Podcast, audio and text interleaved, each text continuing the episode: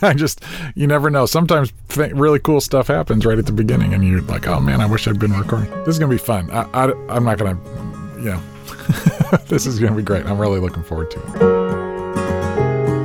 Passed out at the bus stop, bearded man did lay. No one got too close to check if he was okay. He had a tattoo of Semper Fi, and God bless the USA.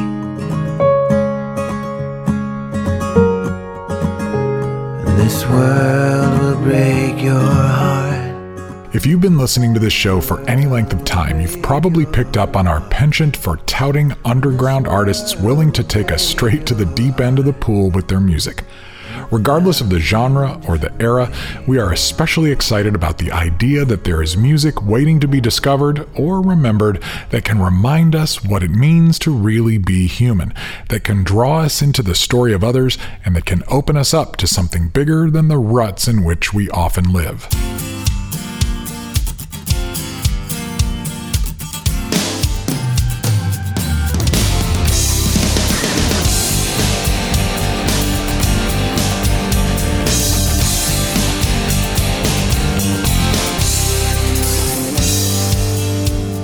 Hello, I'm John J. Thompson, and we listen deep and wide here on the True Tunes podcast. And on this episode, I am thrilled to sit down with Michael McDermott, an artist who has been giving us a lot to listen to over 30 years, bravely exposing us to the personal darkness and the rays of light that have beckoned him home. If you've been with us since the beginning of this podcast, you heard me sit down with him for a few minutes at our 30 year class reunion right as we were kicking this whole True Tunes revival thing off a few years ago. If you go back all the way to our print magazine days in the early 90s, you may remember my interview with him in the pages of True Tunes News. But today we finally get the in depth conversation with Michael that we've been waiting for. I saw Moses on the mountain,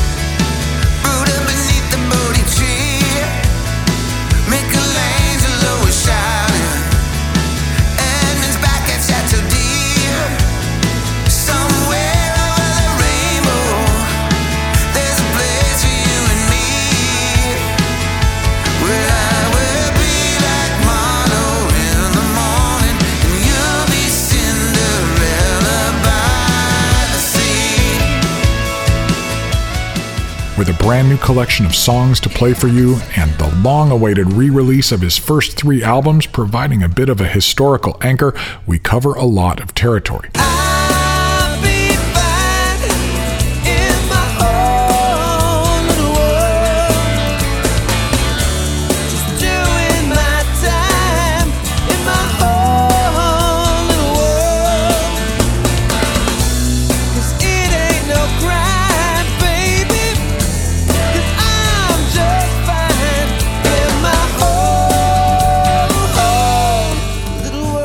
And I'll warn you right now, it's a harrowing tale, not for the faint of heart.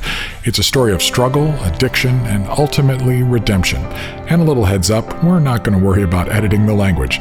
You'll also pick up pretty quickly that this is really more of a conversation between friends than a question and answer interview, so you'll just need to hang on for the ride.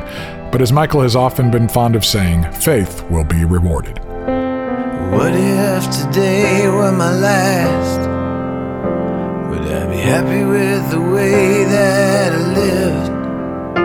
Would I be proud I stood up to the wicked? Or be sad with what I couldn't give? Would I take what I learned out of loving and repair all the prayers of the past? Cause you never really know today were my last? A bit later in the show, we'll fire up the jukebox to take a listen to Peter Himmelman, another singer songwriter who broke through in 1991, the same year McDermott released his debut. Although he had been developing for several years beforehand, Himmelman first came onto our radar with the release of his stunning album From Strength to Strength. He followed it with a string of amazing albums and is still active today. This is my offering. It don't dance or sing. It ain't no diamond ring. You can't buy it at the five and dime. It's beyond logic, money, or time. It's not a place or fate. This is my offering. We've got a feast of gritty folk rock that has aged quite well on tap for you today.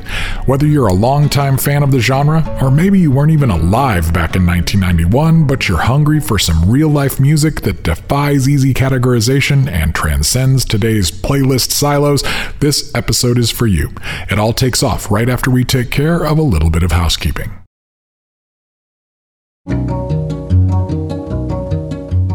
Hey, this is Mark Feldbush, and I'm a supporter of the True Tunes podcast. I've been reading True Tunes since it was a print journal and first on the interwebs in the late 90s. When the podcast became a reality, well, I knew I wanted to be a part of this ongoing conversation. I'm glad to say that folks like me and many others support the podcast with monthly donations of $5, 10 even $20 that help to cover the costs of producing and hosting the show. As a thanks for our support, we get early access to episodes and high quality lossless WAV files of each episode that we get to download. We also have occasional Zoom meetups, some special live streams, discounts on True Tunes swag, and a whole lot more. You can join me and the other patrons by visiting patreon.com slash truetunes, or you can find the link on the show notes page. If an ongoing patronage thing isn't quite right for you, but you'd like to give a tip to help with the costs associated with this show, you can find links for that at the show notes page. Thanks for listening.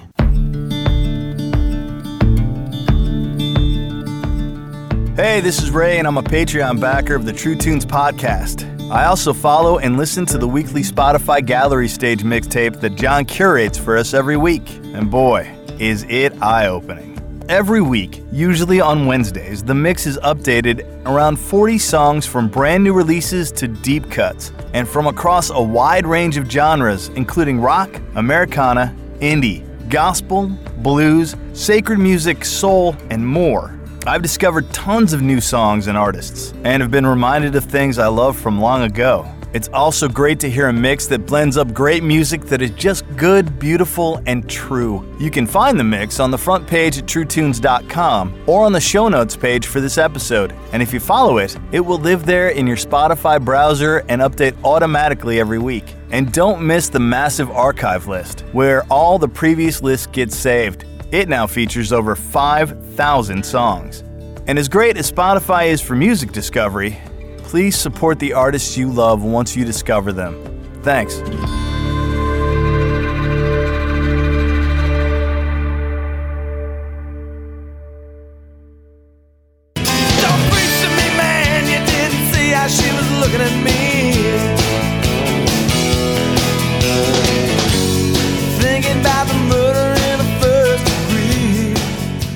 Michael McDermott burst onto the neo folk scene of the early 90s with a debut album named for the address of his downtown Chicago apartment building, 620 West Surf.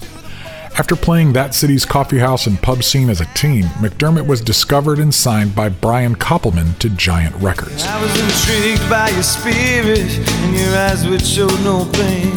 You were screaming, but I couldn't hear it, and your movements would not explain why you me a senseless right. Fear is a wall I must climb.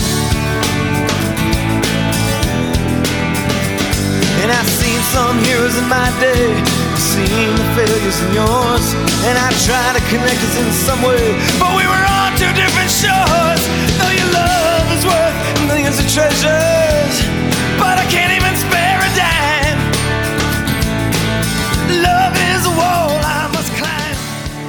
McDermott's debut single, A Wall I Must Climb, made it to number 34 on Billboard's mainstream rock chart. But if you lived in Chicago, it felt like a much bigger hit than that. What that upbeat and inspiring hit didn't capture, though, was Michael's dark side. Tales of murder, desperation, and desolation were anchored in a vivid sense of place, usually pre gentrified Chicago byways, and tethered to reflections of the human condition. Favorable comparisons to Nebraska era Springsteen and other Windy City troubadours like John Prine and Steve Goodman poured in, and the dreaded question was oft raised might McDermott be the next Dylan? Waterfalls crash and collide like love. The tenderness flies like a peaceful dove. And the broken freedom bell will not ring.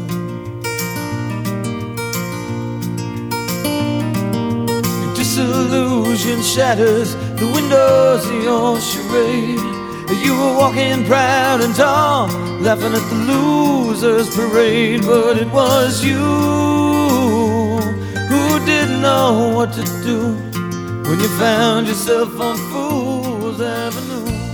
McDermott recorded a follow up album for Giant in Seattle, but that album was shelved in favor of Gethsemane, released by SBK Records, an imprint of EMI, which brought much more of a modern rock flair to the proceedings.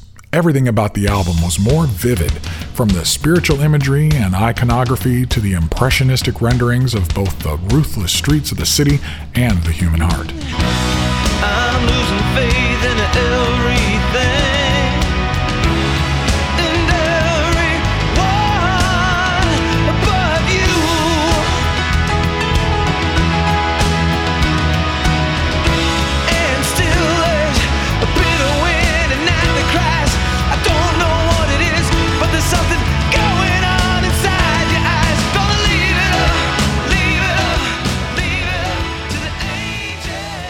McDermott got one more at bat with the majors with his self titled album for EMI in 1996. Produced by the legendary Joe Hardy in Memphis, who had massive success with artists like ZZ Top and Georgia Satellites, as well as winning critical acclaim for his work with Big Star, The Replacements, and others. They certainly swung for the fences with this self titled record. The songs were well chosen, the sound was perfect, and they even got one of McDermott's most famous fans, author Stephen King, to play some guitar on it and write the liner notes. Critics loved it. His fans loved it. But it wasn't alternative enough for that format or pop enough for that format. And with that, McDermott's days at the major labels ended. His personal slide into substance abuse, however, really took off. So before I lay me down to sleep, gonna say me a prayer tonight. That maybe come tomorrow might find a little leak of light. But still I'm voices voices I can't ignore that tell me there's a better life waiting outside my door. What followed were more amazing albums full of songs that featured sketches of increasingly desperate characters on the fringes of society who all seemed disturbingly familiar. In the mid 2000s, McDermott spent some time in Nashville. He met and married a songwriter, singer, and violinist named Heather Horton in 2009, and the two started a band called the Westies with friend of this podcast, Ian Fitchuk, local guitar heroes Will Kimbrough of the Red Dirt Boys, and Joe Pisapia, and producer and instrumental genius Lex Price. Last week,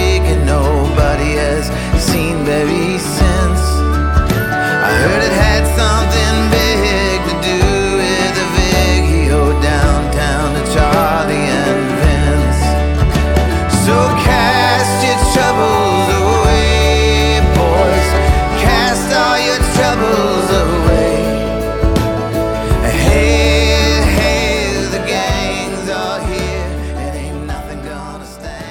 Since re-establishing himself in Chicago, McDermott has released a string of albums that have been getting stronger and stronger.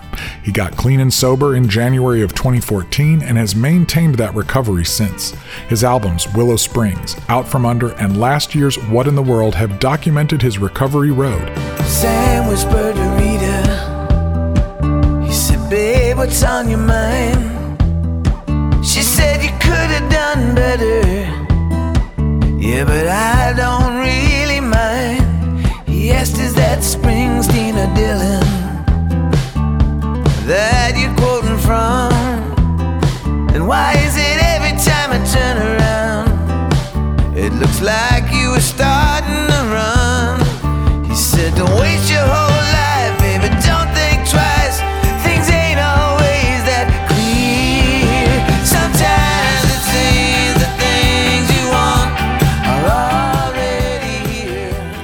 McDermott just released his latest full length album, and it may be the strongest of his long and impressive career. St. Paul's Boulevard is a generous, rich, and dynamic collection of 15 songs that cover all of the topics and tones we have come to love from him. We'll hear all about it from the man himself. So let's step into the virtual True Tunes interview suite with Chicago's own Michael McDermott. It's only one life to live. You can take what you give. For the grace of God go I. I can't believe it's true that I'm here talking to you. 'Cause I don't know how I made it out alive. Yeah, I don't know how I made it out alive. Yeah, I don't know made it out alive. Thank you, Michael McDermott, for joining us on the True Tunes podcast, and uh, it's good to have you here. It's great to be with you. And and thanks for uh, joining us for a few minutes when we when we were just kicking this thing off a couple years ago in Aurora. In that was Aurora, right? yeah, that was fun. Yeah, Um, that was great. You know, the True Tunes, the the idea is needed now more than ever. You know, I think it's a it's an important voice that I think is. Uh, I don't think it's any mistake that it came back. You know, it kind of feels like it uh, it versions itself up from the underground again. you know this time around it was it, there's no business to it like it's all it's doing is costing us money you know and Yeah. but it's it's a passion we just crossed a hundred thousand downloads Oh, that's uh, great. a couple days ago so it's interesting also because our stories kind of track when we started true tunes the first time was right around the time you were getting started as an artist tell me about your your early years growing up in chicago and and uh, when music kind of first came to you and all the stuff that happened before I got to know you. Yeah, well, it's uh, I'm in the house that I grew up in right now. This Really? room, this, yeah. My dad died in 2016, and my mom went before him. But uh, they left me the house, which was completely underwater, and uh, I was able to get the house back. And that's the one that's down there in the south side, like Yeah, the Calumet Orland City area or Orland Park. Yeah, Yeah. Orland Park, yeah. And uh, so, yeah, so I'm back in the house I grew up in. Now that can take a toll on a man. Yeah. you know, because when we got it back, it was, you know, I don't, there's a lot of ghosts in here, and I didn't know if I wanted to be reminded of those every day, so we, we gutted it, and that took a long time and a lot of money, and, uh, but yeah, so I'm back here, so it feels, you know, it's a strange thing, and uh, to be, to, you know, because this was never part of the dream, you know, like, and then after I travel the world, I'll come back and live and die in the house I was born in. Tell me I'll never know what it's like to be free. But nobody wishes they were you more than me. I was captured by the evening and its enchanting spell. I was too corrupt for heaven and too holy for hell. I was just an exiled dreamer who was so far from home. I was just a lonely dreamer who was dreaming all alone. What was it like growing up there in, in Orland Park in the 70s and 80s? Yeah, it's a suburbia, small town, monochromatic, uh, like East Germany without uh, the oppression. Uh, you know, At least, at least if you were white. right. right, right, right. right. And uh, so yeah, so it was very dull, you know, and it was Yeah. a great. It was a, it was the impetus for me to want to see beyond Lagrange Road, and uh, Right, right. and that was uh, so yeah. I think there, are, you know, things good things can be born out of this kind of level of boredom. And uh, Do you think that some of your uh, consistent referencing of things about Chicago, like I think if we do a drinking game, which we won't do because we know that that's not healthy, but every time you mention the word Diversey, you know, um, yes, as a character name, as a street, you know, uh, yes. um, which is a. Do you think that some of that is because those of us who grew up kind of in the outskirts of the Chicago area romanticized the city, and so now we kind of personify it as a character in our lives? Yes, absolutely. It's like the template that exists in my head. And uh, my dad, you know, and I, you may or may not know this, but he parked cars at Clark and Diversey as a kid, and he would, Oh, wow. yeah, at a place called Isbell's, not Jason Isbell's, but, um, Yeah. uh, but uh, yeah, so he parked cars there, and gangsters would have him hide guns, and uh, so yeah, they called him Johnny Diversey. So that was kind of like a mythical thing too for me. You know, my dad was Johnny Diversey. You know, like what, a, you know, like larger than life thing. You know, and. So yes, but yes, it is totally romanticized, totally fictionalized. I, I still, and that's why I think a lot of this new record is about being how you can get stuck in a place in your head that you can't seem to get out of, and that's kind of how I feel about a lot of things. You know, it gets tough to not look back sometimes. You know, and it's Right. because there's voices always calling you, calling your name, and you look back, and then you end up going back that way. Last seen down at the Clark Street uh,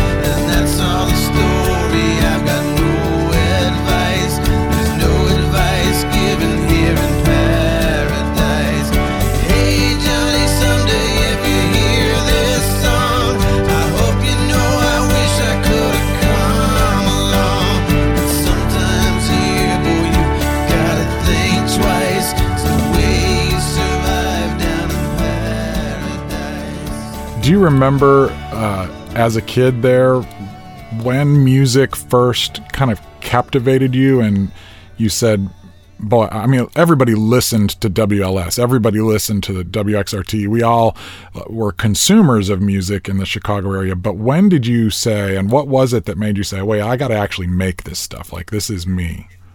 It was I was um, I would go. There was a band that rehearsed nearby that I'd go watch, and I just thought it was cool. And I was they were older, they were in high school and smoke weed, and I was like, you know, the kid in the corner and uh, scared of them all.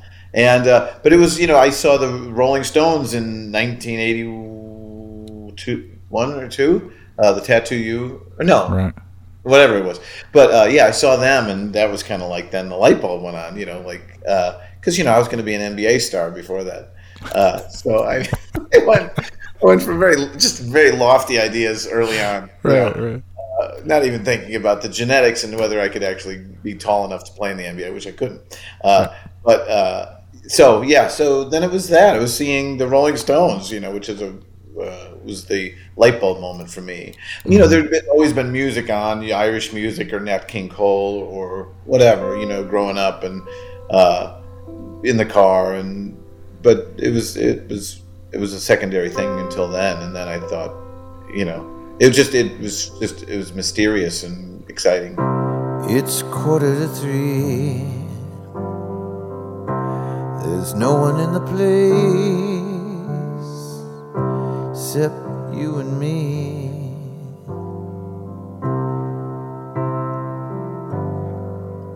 So set 'em up, Joe. I got a little story you ought to know.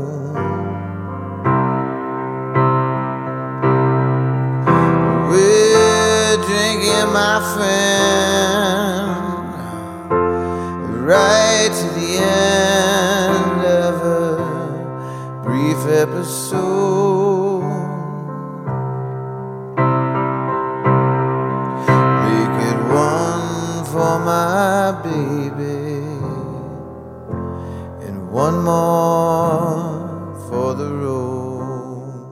Was the Irish music and Irish heritage was that a big part of your family identity? You know, the the Celtic roots and all that. It seemed like it because that was like my parents' excuse for everything. You know, like if you didn't do well in school, well, you're Irish. You know, if you're drunk, well, you're Irish. You know, if you, know, you do well on a writing, well, you're Irish. Everything was just, Everything good or bad. So yeah, in that way, you know, That's fantastic. Crosses and the trip to Ireland, but yeah, it. Uh, so yeah, it was definitely instilled early on. did it ever take on any kind of more significant meaning, like the the great heritage of Celtic art and the the poets and the Yeah. authors and the songwriters, Van Morrison, whatever? Like, did, Right. did that ever kind of bolster you? Or. Not not as a kid, not not at all. Um, but you know, it's funny. I was uh, somewhat, you know, and my dad knew he was very uh, he was deeply ensconced in uh, our genealogy. Oh. Uh, you know, we never saw him in the house because he was always in his office working on the genealogy, and he had it going back to like 980. oh my And gosh, um, so, and he, you know, he's a bit of a storyteller too, but he, um, you know, he had said we were, you know, from the, Kings of Ireland, and he had at some point said, next time you go over there, you got to go to this castle because it's ours.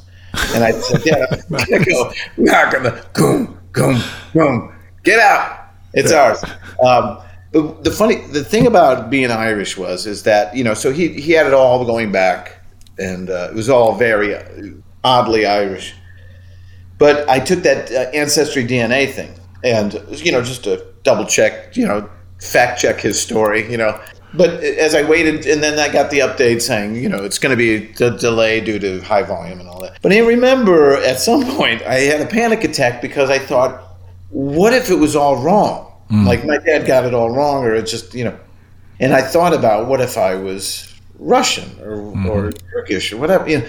And I thought, I would be so disoriented in life if I didn't, if I wasn't Irish. If somehow, like, or you find out you're adopted or whatever. right? And uh, yeah, and uh, so you know, what if I, you know, and it's funny and it's, it was scary to me. I got actually anxious when I got the results. I thought, oh no. And I, get, I was panicky, and I looked at it. It was ninety three percent from Ireland, you know, which is, and then you know, five percent Scottish and Iberian Peninsula, or whatever. Right. But it was funny. It, it, it was disturbing to me that how much weight I gave that, and it's you know Well, because yeah. Mm-hmm. it defines us, you know, and it, and it, it sh- and, and it should and it shouldn't, you know, Right. like who are we? Are we from where we came from? Is that all we are? Is are we just a bunch of I hope not.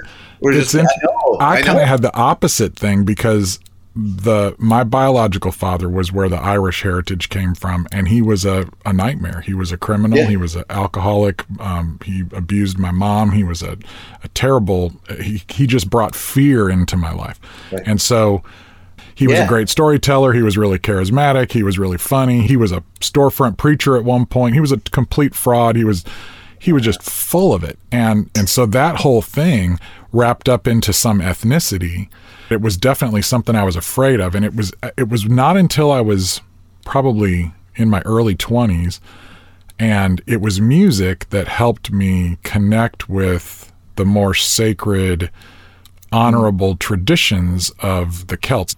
There's this rich heritage in Irish art. I just thought I, I found ways to to get more connected to that, and then in a strange way start to feel better about that aspect of myself and realize, you know, I kind of do have those aspects in me. Like I, I don't know that that's unique. I think we all probably every Sure. culture has that stuff. Right. Do you? Because I do think like there's this, and I have a, a song, a newer song that I. It's just it's it's called "I Am Not My Father," but it, it, essentially in the song it, unveils that we all are. You know, you know, Wow. you know. Why do I talk like I am then? I'm not my father. I'm not him. But Right. and I swore I'd never be like him. But yet I sound like him sometimes. And why do I do those? Eh, you know, those defaults are hmm. programmed. I guess. April 25th, 1924. The late Charles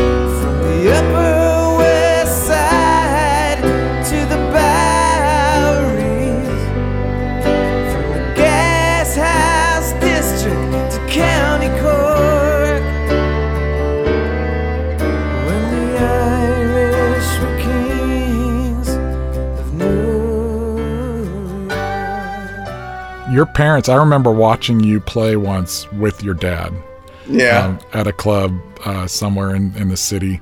And uh, he was really proud of you. He, he seemed to be. Now, I know sometimes, you know, the way parents act about their kids to others is different than how they act to, to their kids. But were, was your family always pretty supportive of your music and your yeah they pursuits? they that's um so nice it's so nice to hear you say that um but they were they were and i i think i i think on some level i can i don't know why this is but i think i was you know it's that it's a cliche or it's a common thing that was said. It was growing up i wish i had a better dad and then now he's gone i wish i was a better son. Oh, you know and uh and that's kind of where i i live. Because i'll remember things that you know i had this narrative and i think i and i think i'm not sure it was real.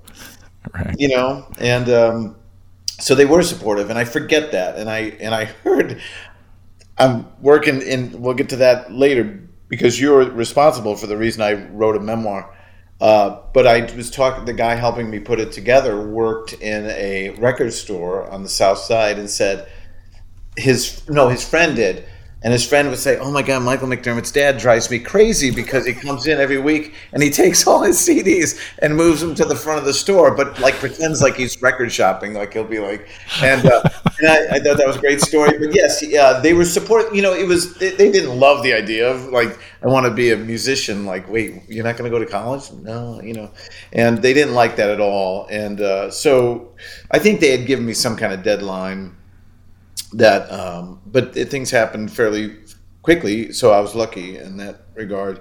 But yes they were supportive very supportive after that. And then when things went south when i didn't have a record company and uh, you know money was drying up and i had very few options then they were su- su- really supportive uh, you know because they could have said well now it's time to get a real job but they didn't.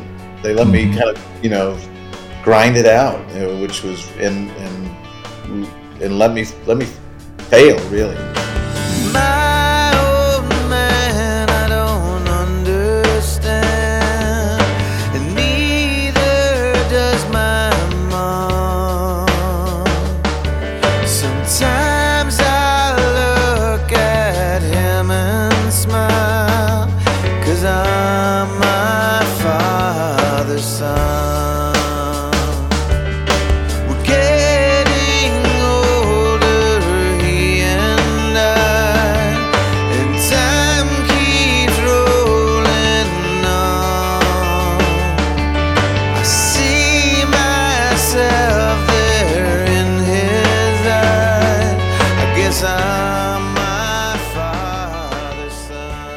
remember if it was your father who told me this and then I checked it with you, or if you told it to me and I chatted with your dad about it. But the idea that at some point you had considered going into the priesthood stuck out to me as being really interesting. And I do remember Yeah. talking to you about it in the past, and I remember talking with your dad a little bit about it. When when did that happen, and what was That- that? What was that spirituality angle like, and and that thread through your family? How did how Yeah. did that come about? Well, I always love talking to you, John, about these kinds of things um, because you you're so open about it and you're not rigid. I thought of you even knowing I was going to talk to you today. Um, Sadhguru or something said, like in in Eastern philosophy, there's no one kind of God. They they they call themselves like seekers. Whether it's believers, if you're a believer, you believe in this one thing, whether it's your father, your mother, or your priest, or your God, or whatever. But they just believe in the truth. The truth is the ultimate. You know. So, uh, but you are both. And I find that very interesting because you're still a seeker, I think, and you're not just so just like, yep, I got it. Oh, I got it all sorted in my head. Good. Don't need any more information. So, um, for me, I think it was, I knew, I felt like the need, and it could be arrogance or narcissism, or I wanted to do something kind of on a grand scale. And, and when I was just an altar boy, I would see how these priests were able to affect things and, and the, there was power in that to me and going to assisted living homes to give out communion and it was just all very fascinating to me. I think you know uh, the ritual of it, I think uh, it was very uh, compelling to me, and the incense and the you know the candles, and so there was a lot of it. So when I didn't know what to do with my life, graduating high school, I was going to church every morning, just those quick little morning masses I loved, and um, but yeah, I thought this could be a, this could be an avenue, you know, to to to affect to change things, you know. So I, knew- I knew I think it was the sermons, and there was this guy, Father Patrick Brennan, who I love, and wrote 28 books or whatever. He I was a boy, he was like a rock star to me, and uh, and the, what he could do with the written word was incredible, and uh, so he he was. Um, uh, amazing to me. So yeah. So but then the music thing kind of kind of organically just kind of one thing led to another kind of thing, and then that was quickly forgotten. It's 11:58. On my mind. I need someone to understand. Take the wings I have and give them flight. Stretched out in front of me, I see such pain and misery and helplessness. The shackles of your shame, where they hang like a chain across your chest. God help us, for we know not what we do or say. You were integrating pretty carefully thought out theological spiritual references into your music from the very beginning. It, Yeah. it wasn't this separated thing. This idea of the otherworldly, the eternal Right. was kind of woven in from the very, very beginning. Yeah, honestly, I didn't even know I was doing it until like my first record came out and people started saying like, uh, you know, asking me about it. I was like, oh, yeah. I don't. It was just my lang. It was the the language, like Right. the symbols and the imagery I had in my head as a kid. You know, there wasn't a. I mean, my mom was kind of very devout, and uh, my dad wouldn't go to church, but read the Bible every morning. He was first one up reading the Bible. But Dad, you coming to church? Nope. And uh, so that was interesting. Um, but yeah, so it was just I think it was in my, it was my vernacular. It was all just kind of seeped in somehow. And then you know in high school I was hanging out with the priests that gave me Patti Smith albums and uh, Anne Sexton books, and you know it was cool. Like it was it was all very connected. It, there was no difference to me. It was all just seeking. You know. Yeah. I remember having a youth pastor who I made some smart ass comment about Bruce Springsteen and you know, like being a being an old hat because I, I was into cool, you know, Right. alternative rock and he's he made me listen to a live Springsteen album until I could identify what was happening spiritually. There was a call to worship. There was a moment of communion. There was uh, sermon stories. There were scriptural references in the readings almost. But he let me discover it. But yeah, I think having guides like that that were able to show us how to find those threads in everything as opposed to saying, oh, no, no, no, no. Church stuff goes over here and rock and roll stuff goes over here. And do you think, in a way, that now it's you know with the advent of the jumbo church, it's like too ubiquitous or something? There feels it feels like it's become so pedestrian, and maybe it's where it should live. I don't know. I uh, don't. I, I th- a good friend of mine has said that rock and roll should always. It's about tension, and really, that's kind of I think a folk music tradition in hmm. general. But rock and roll, blues based music should stay in that tension.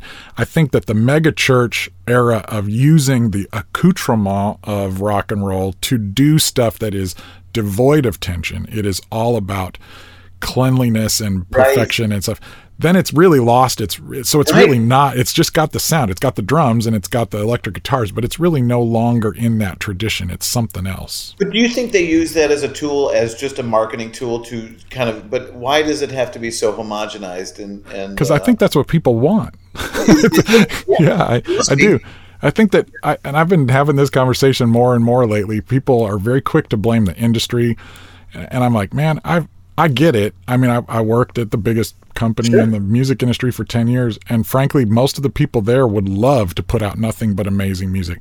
The fact is, people like bad music.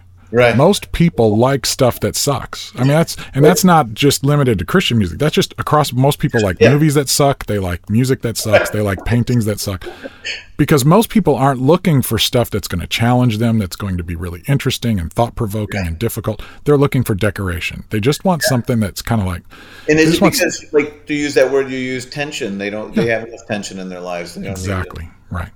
So if they don't want it, if they just want some, you know, something decorative, Right. I, I don't feel a whole lot of animosity towards them, towards them in that moment. But I do think that it's good to offer up. There will come a time in their life when they will be looking for something that that resonates with the with that tension because we all will hit it. We're going to go back and listen to this stuff. We're going to watch the films that that make us feel like we're not alone. That make us feel like that this this path, you know, there's others on this path with us. Right. So Time is abused with these hotel blues. Walking my way, the revelation of the ruse. Looking for the comfort of understanding. Looking for some peace in my heart. Seeking ye shall find, asking ye shall receive. Direction in the dark night, faith to speak what you believe. Strength to stay right together when you're two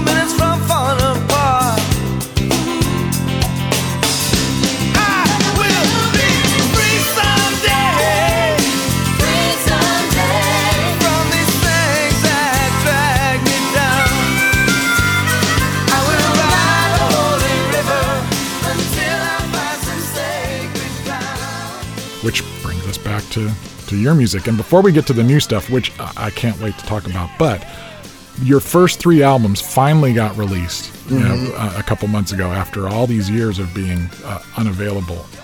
30 years ago, the debut, and then uh, the Gethsemane record, and then the self titled record.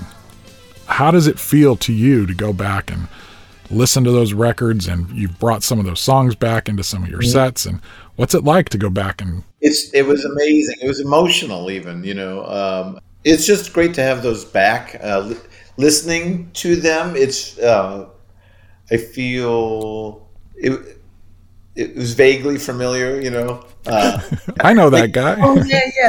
Like it's like somebody telling you the story like they told you a long time ago. Remember? Oh yeah, and you kind of bullshit that you don't really remember, but you go, oh yeah, yeah. yeah. And then yeah, we went to that. Mm-hmm. Now I remember. uh, so it's kind of like that. Uh, but it was great, and it was very emotional that they were just kind of back because you know I gave everything to those things, and and you they were just gone. It was like they never existed. So having them back was like a real rebirth in a way, and um, you know I see I see uh, I see that kid and I see what he was trying to do, and it's you you know, and I kind of want to pat him on the head and say, well, what you should have done was, uh, but uh, but yeah. So all in all, it's been great. It's been a real. It was a real gift to have those things back. Is it difficult at all when you when you look back on your your story and you you talk so much even in your actual songs about the the pitfalls the mistakes the the woundedness the uh, addiction all the things that have kind of waylaid you and a lot of that was taking root during that time. Does, does music ever connect you to a particular point in time in your story and make you go oh wow that's when this happened and you know, Yeah, oh, all of it. You know, because then you know on the online shows I redo those records, and those were heavy, man. Like Yeah. you know after those, you know, we'd sign off, and I'd go, fuck, you know, like. You know, like that was just like nauseating, and then writing the memoir too, and and I, I'll just jump into that real quick because you you we saw each other at that city winery in Nashville, and you had mm-hmm. talked about like this is like, dude, you should have a book, like you know, and you had said that, and even a lyric book, but but that started the idea, and uh, writing that was really just the w- most awful thing I've ever done in my life was having to write that book. I've never written a book. It wasn't great at sentence structure. When to do a paragraph, when to use a colon or the dot with the comma. I'm just very confused by all of it.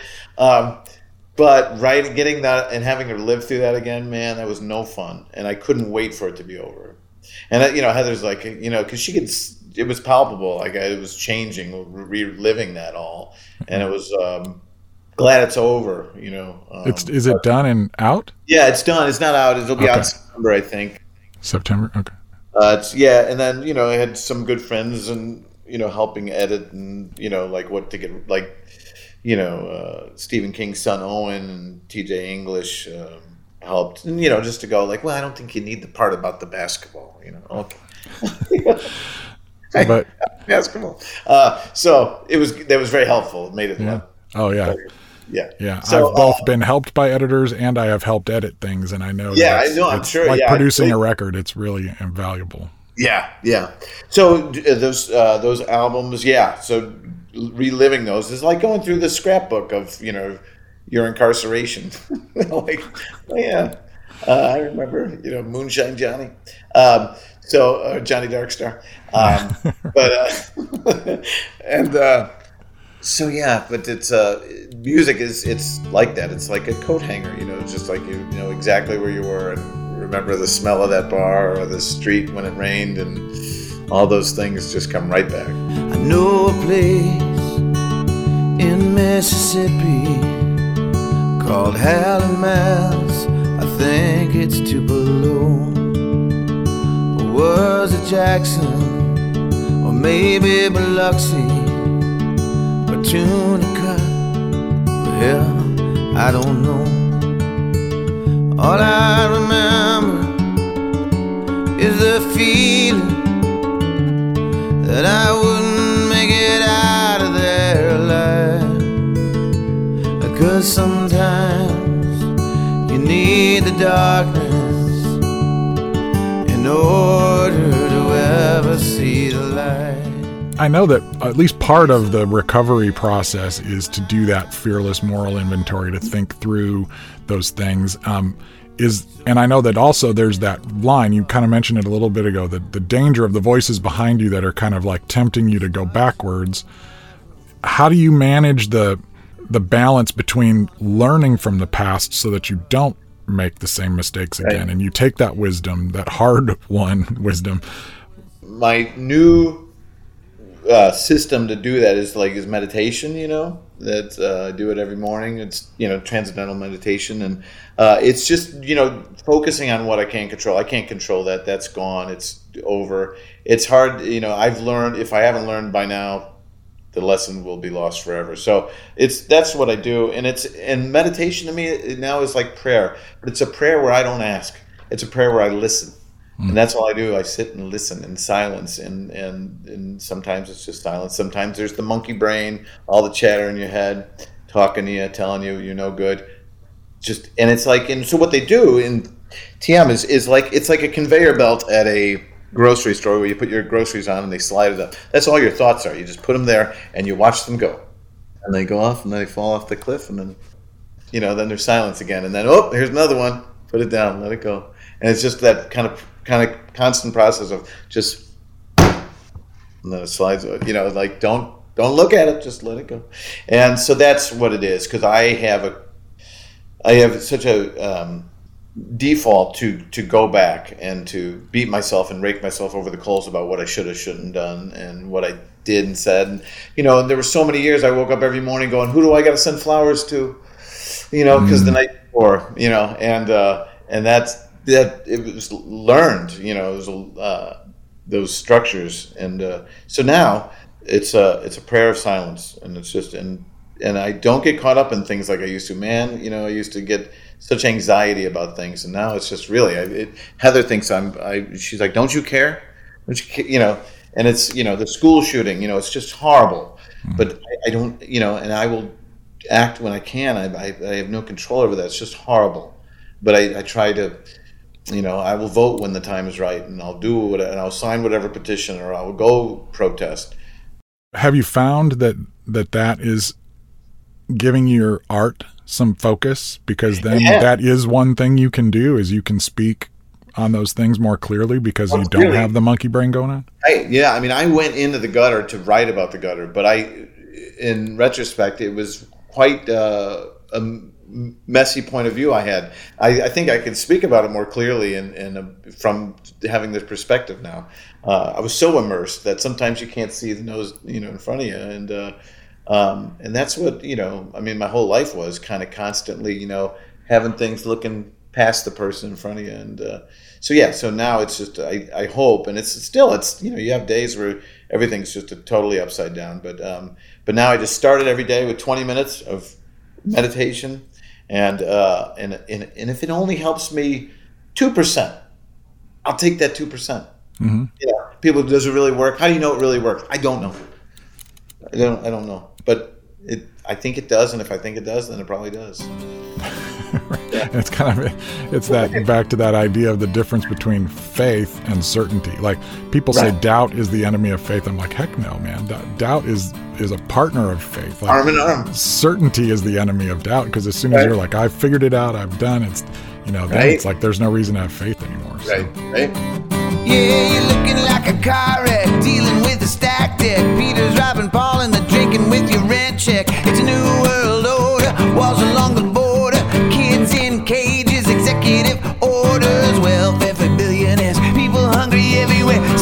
Stop socialist, you ain't going anywhere. Think it's time we take a good look in the mirror. What in the world is happening here? the last several albums have just been getting better and better. You know, each time you go back to the well, there's this.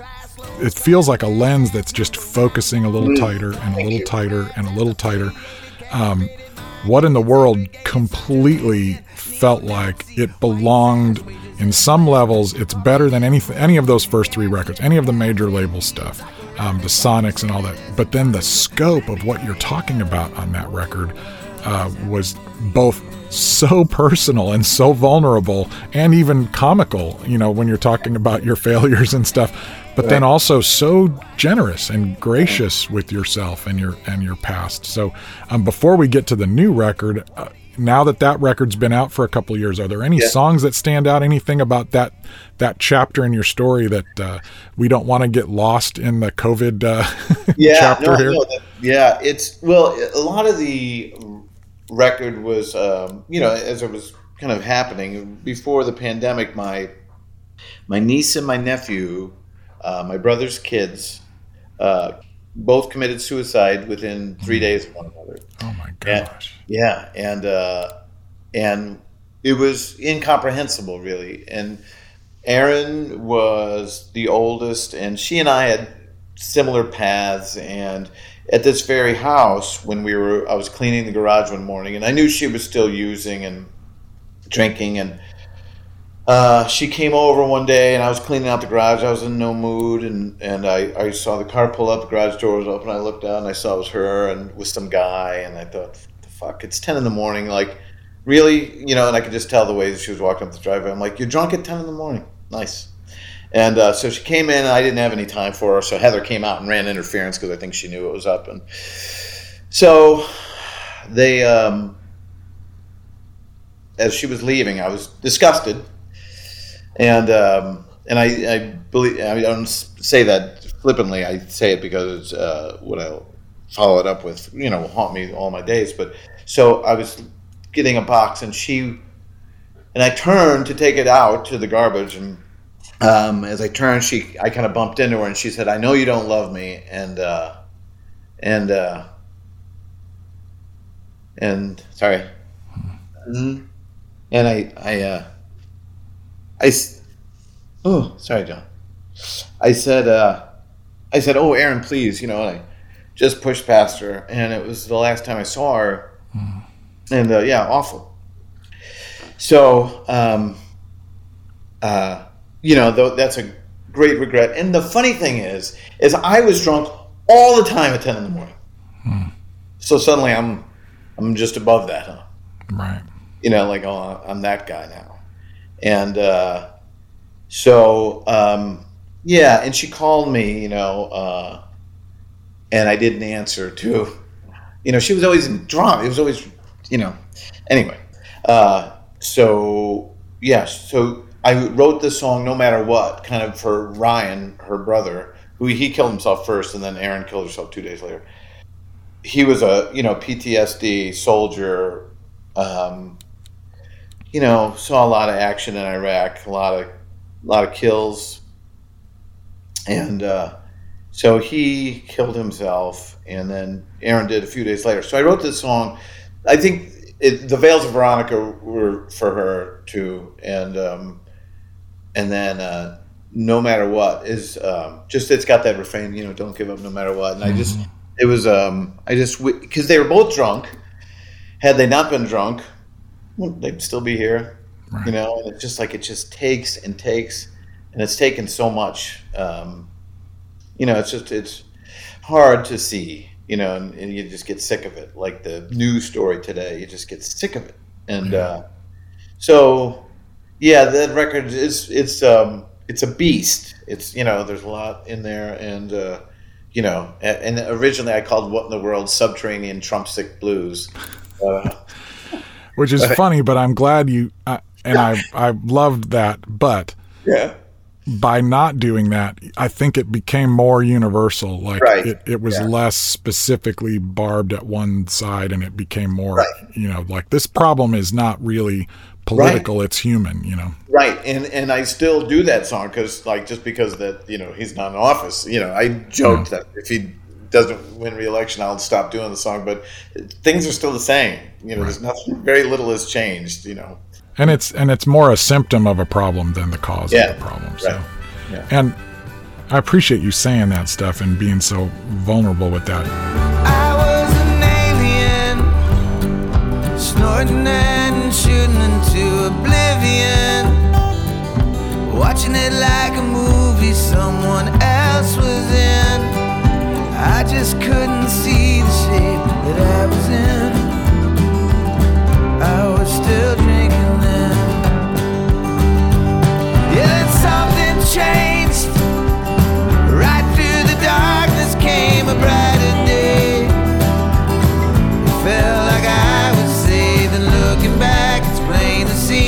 hard life living on your knees. And even when you feel you're cursed, things can always get a little worse. We're going to step away from my conversation with Michael McDermott and fire up the True Tunes jukebox to take a listen to another spiritually informed, gritty, transcendent singer songwriter who knew how to rock Minnesota's Peter Himmelman, right after this. Hello, my name's Rob, and I'm one of the Patreon backers of the True Tunes podcast. I'm honored to invite you to join me in support of True Tunes by signing up on their email list. I know email is often annoying, but by being on the list, I get notified when new episodes drop and when new articles get posted at truetunes.com.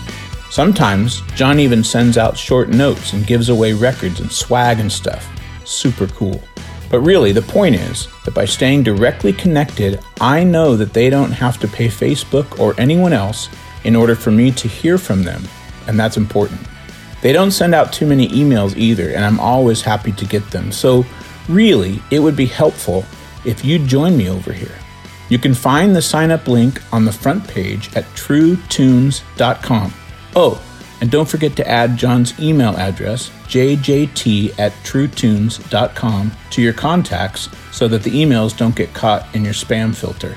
And if you have any feedback on the show or questions, you can email him and he'll get back to you. Eventually. Thanks for listening.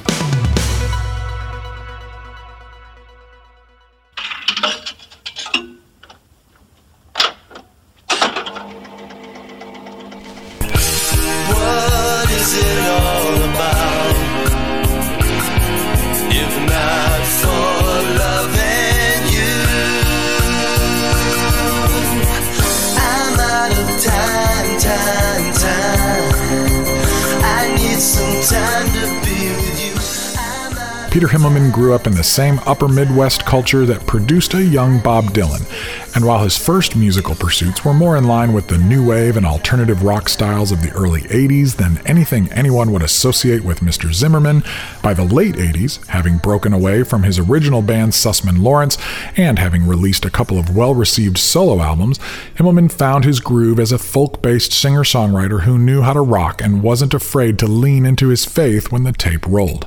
After moving from Island Records to Sony, it was an unlikely song celebrating the strength of a disabled woman that became his breakthrough hit. I was speaking to you with my voice.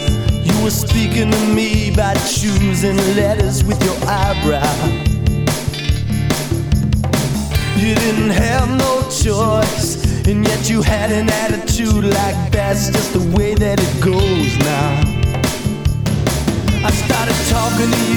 About the fish swimming in your aquarium. But all the while I wanted to take away your pain. I owe you an apology. I owe you an apology for all the days I just let slide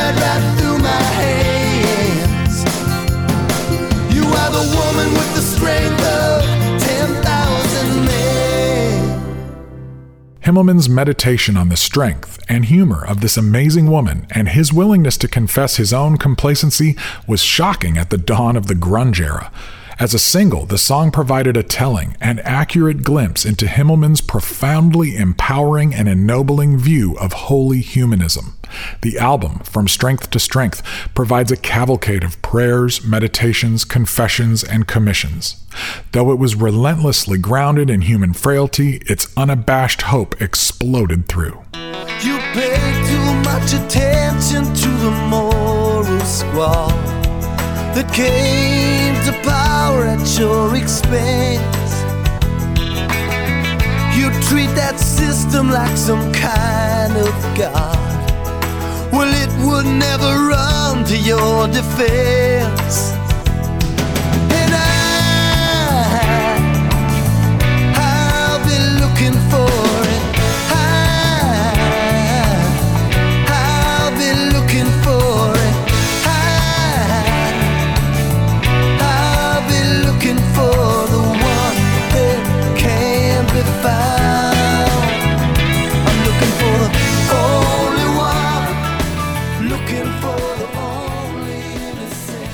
Himmelman followed up From Strength to Strength with a gut punch of a record in 1992.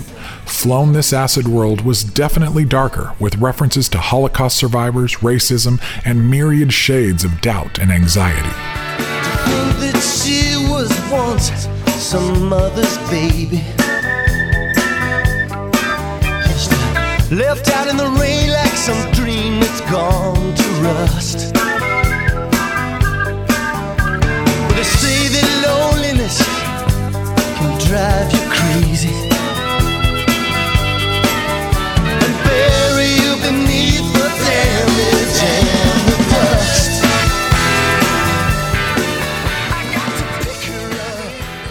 1994's Skin took a conceptual look at rebirth, renewal, and growth by exploring a Jewish reincarnation myth for signs of relevance. It's a gritty, at times almost psychedelic version of folk rock that wears its impressionist spirituality on its sleeve. It's also a sonic wonderland, a prog folk masterpiece, and one of Himmelman's most obscure releases.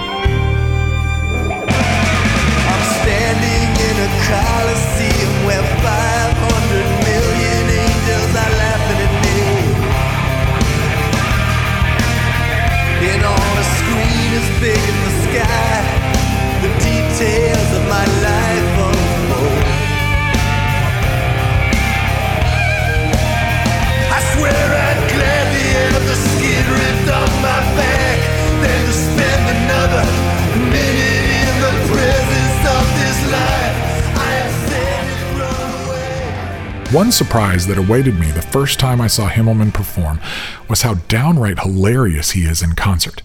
He delivers absurdist commentary between his emotionally, spiritually, and intellectually intense songs with a droll lilt. I once saw him impersonate his hometown hero Prince for a whole song, completely straight faced. Once, when my wife Michelle and I were privileged enough to be asked to sing some backing vocals for him at a club in Chicago, I saw him ask the bar manager for an empty Jack Daniels bottle, which he proceeded to fill with tea. He carried it onto the stage, opened it, and guzzled the entire bottle before settling in for the set. The crowd roared.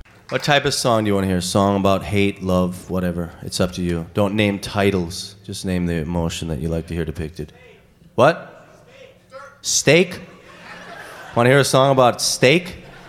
I got plenty of those. What?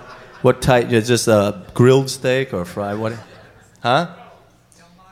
Is that agreed? Everyone wants to hear a song about a steak? A, a beautiful song, a poignant song about a steak. Okay, let's try that one because I think uh, this is part of the lyrics, okay, guys? Let's see.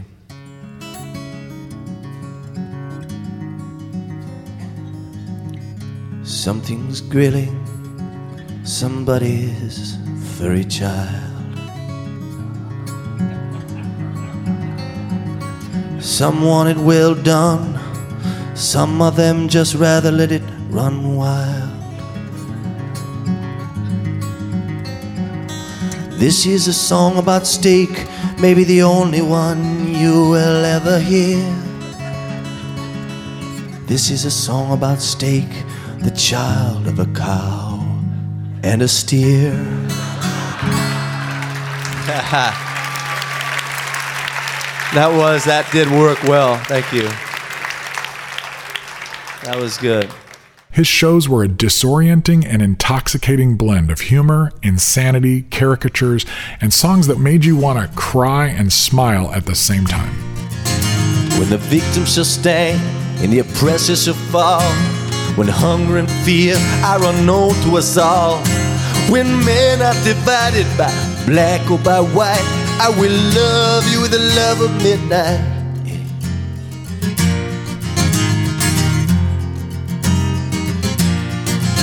We will stand at the pinpoint between darkness and light, where the truth is made so plain to see.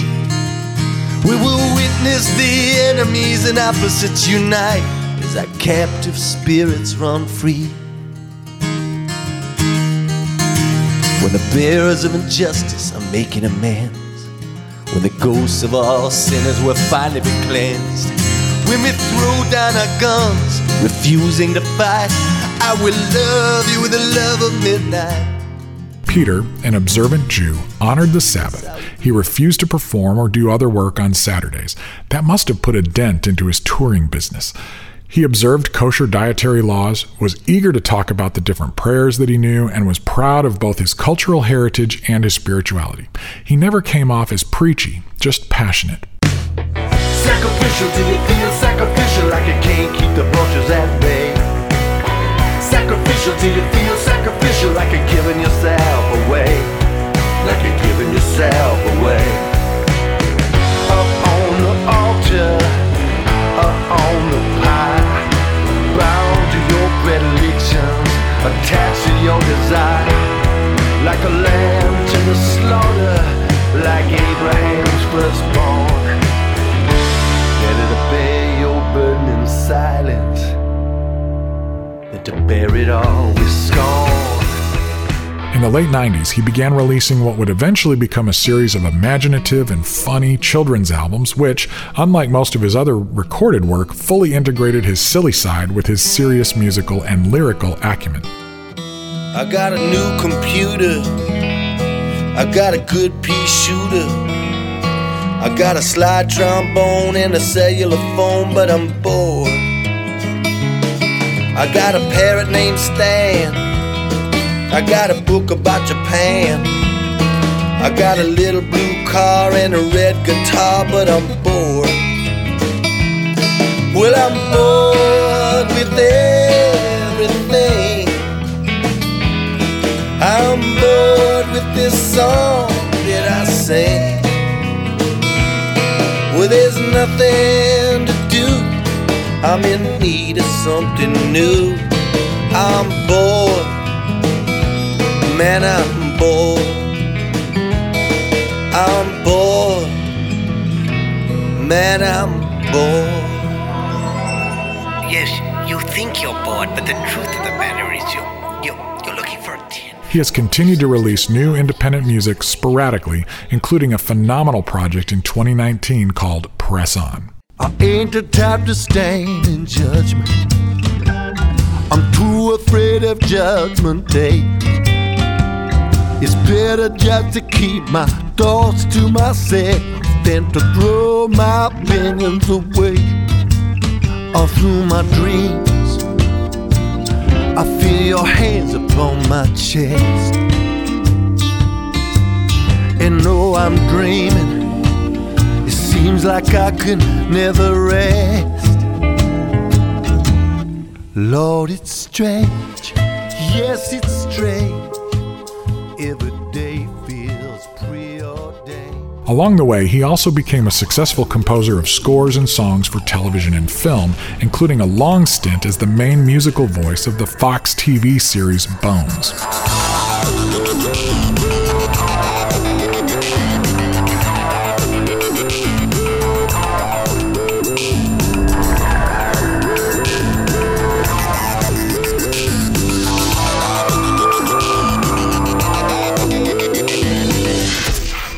The scenes, he started a leadership company called Big Muse, through which he's worked with major brands like The Gap, Banana Republic, and even McDonald's, helping them improve their internal communication, leadership styles, innovation, and general cultures through, you guessed it, songwriting. Why am I not surprised? Himmelman, who has actually been using songwriting for therapeutic purposes as far back as the early 80s, has long appreciated the deeper power in the sound, and he uses it well. I'm filled to bursting with faith in you. Since I woke to this world new, gonna sing your praises all across this land. Since I woke up a brand new man, woke up this morning like a new man. I got myself a brand new pair of ears.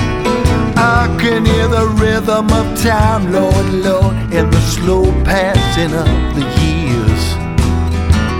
The slow passing of the years. Peter Himmelman remains, in my opinion, one of the most excellent examples of modern American folk rock.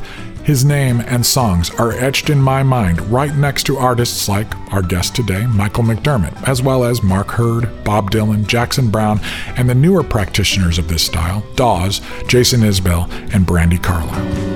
I'm to bursting with faith in you.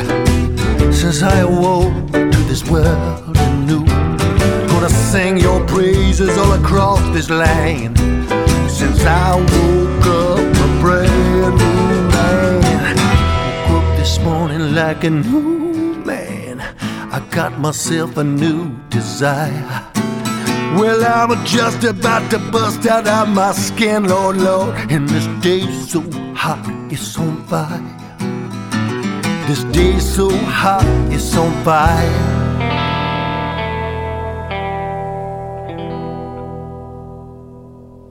All right, let's let the old jukebox cool off a little bit. We'll take a quick break and then be right back with the conclusion of my conversation with Michael McDermott.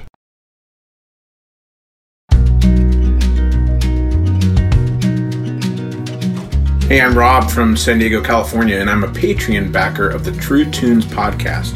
I've also left a rating and a review of the show at Apple Podcasts. It really wasn't hard, and it didn't cost me anything.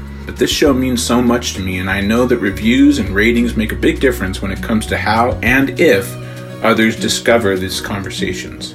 Would you take a few minutes, maybe even while you're listening, if you're not driving, of course, to leave a rating and a review? Even if you don't listen on Apple Podcasts, the reviews posted there push out to podcast platforms all around the world. Oh, and take some time to tell your friends about the show. Let's drive the numbers up together. Thanks. Okay, we're back with Michael McDermott.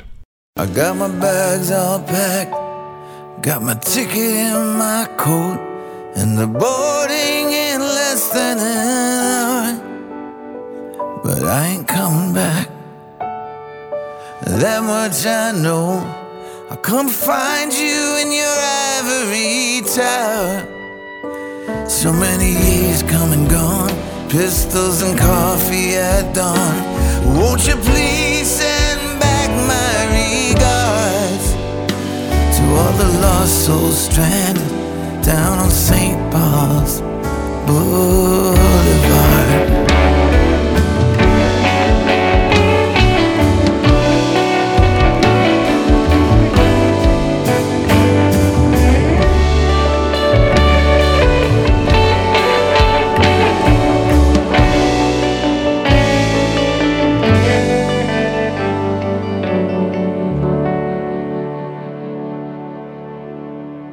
The first thing I thought was St. Paul's Boulevard. Like, I mean, the guy's constantly name checking Chicago. Where's St. I'm figuring some side street like Surf. You know, it's like, and maybe there is a St. Paul's Boulevard somewhere, but this there one really it turned I had to Google it too, and I don't think there is. Okay, good. Because Yeah. this one is fictional, and you've created this street to hang all of these stories loosely, at least, Right. on.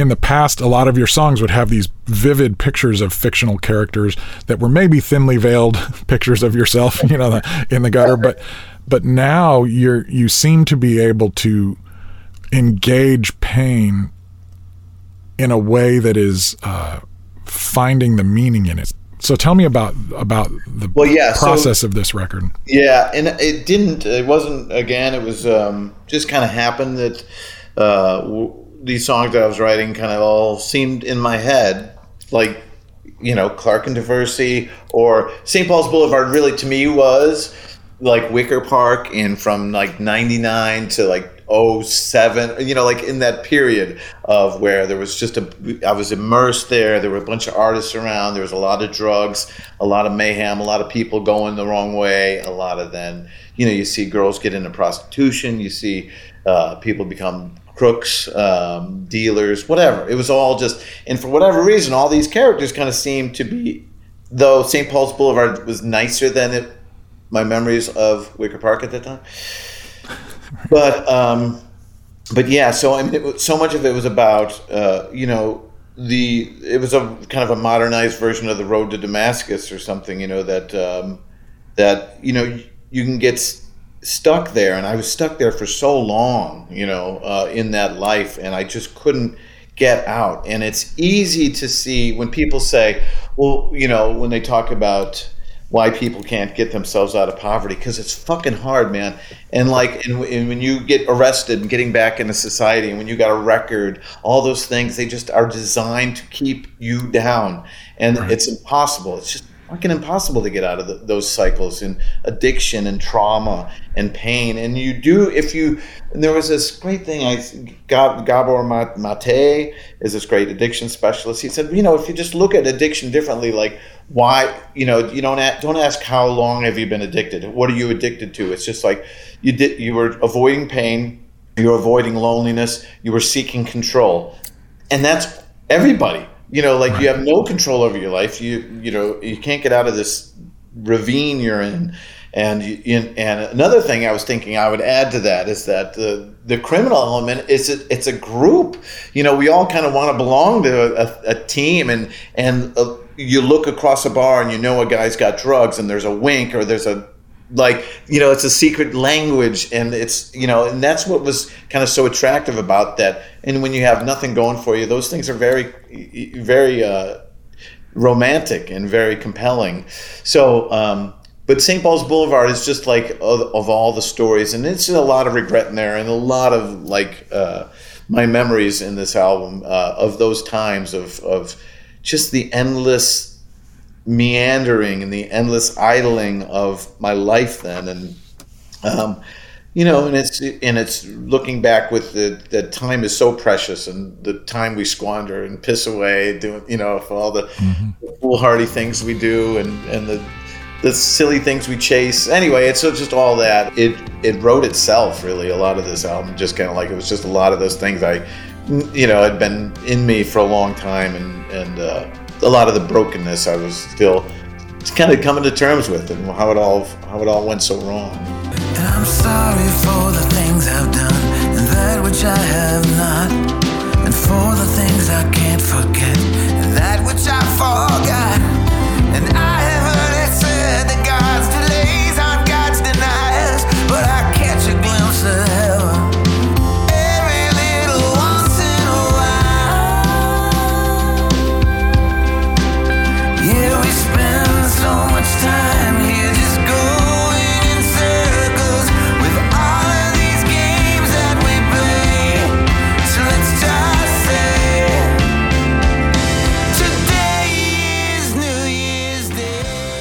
it's interesting to me that that Saint, that you mentioned that road to Damascus because Paul has to go from being a, a Pharisee who's brutalizing, terrorizing, murdering Right. people for their religious beliefs because they're a threat to his power, right? right In order for Paul to to get off that path of destruction, he has to be knocked from his high horse, where we get Right. that cliche, blinded by the light. Right. Thank you, Bruce Springsteen, and um, and then humbled and sent to to ask for help from people. And then this is the same guy who writes this incredible poem about you know the subversive power of self-sacrifice and you know and you bring your life now into this so that the dark shadows are playing with the light as opposed to taking over the light. No, that's beautifully put. Yeah, it's just I peace is you know in in the the Paul reference was you know it, it wasn't immediate for me. It was a long unveiling, you know, and um, and it was you know, that I found it was you know I kept waiting for it to be bestowed upon me, but that's not where it, peace isn't bestowed. It's found. It's through work and service, and that's where you, that's where it comes. It I kind of kept waiting, like what you know, like has, have you forgotten about me? Have you like waiting like some poor pitiful uh, peasant just waiting to be saved on some level? But no, man, you got to go out and find it. You got to, you know, I just I think I had it upside down. I was I was so entitled that I thought uh, peace would, and you know, man, when it, you know, you wouldn't think about it, but in crack houses, there are a lot of great conversations. Yeah. And at some point, it always gets back to God. Always does. And you know, there's that that cliche, you know, show me a man knocking on the door of a whorehouse, I'll show you a man looking for God. You know, and um, and and so it was all people just seeking. You know, it's back to that word. We kind of know the theme of the show, uh, the, the seeking of it, and um, it was. Uh, I always said when people, you know, at some point they'd say, you know, what would you do if money was no object? You know, whatever. You talk, you're sitting around the table with people for four days on a row. So I mean, you talk about everything. So at some point, it's about what, what do you want if money was no object? And I would always kind of uh, one of the things I got into, whether whoever was sitting around, was like peace, and that's what I always wanted. I just wanted peace. I wanted this the torment to stop, and I meant that. It, you know, somebody would say like, I want to buy an island in Fiji or something. I think that's really ultimately what I wanted, and uh, and I and I found it, you know, just through through the, the work. I, I just wasn't willing to put the work in, and and people, you find this in recovery. People go, "Is your life out of control?" Yes. You know, do do you uh, do you want your life to change? Yes. Do you want to do the work? Well, what do you mean? What do you, what do you mean work? Like that's where it stops. Right. Like, "Duh, I don't know about work Right. you know, because I was so entitled. I just want, you know, people, you know, want things to happen to them. But it is. It was just a lot of work, and it just took me a long time to realize that. You know? Yeah.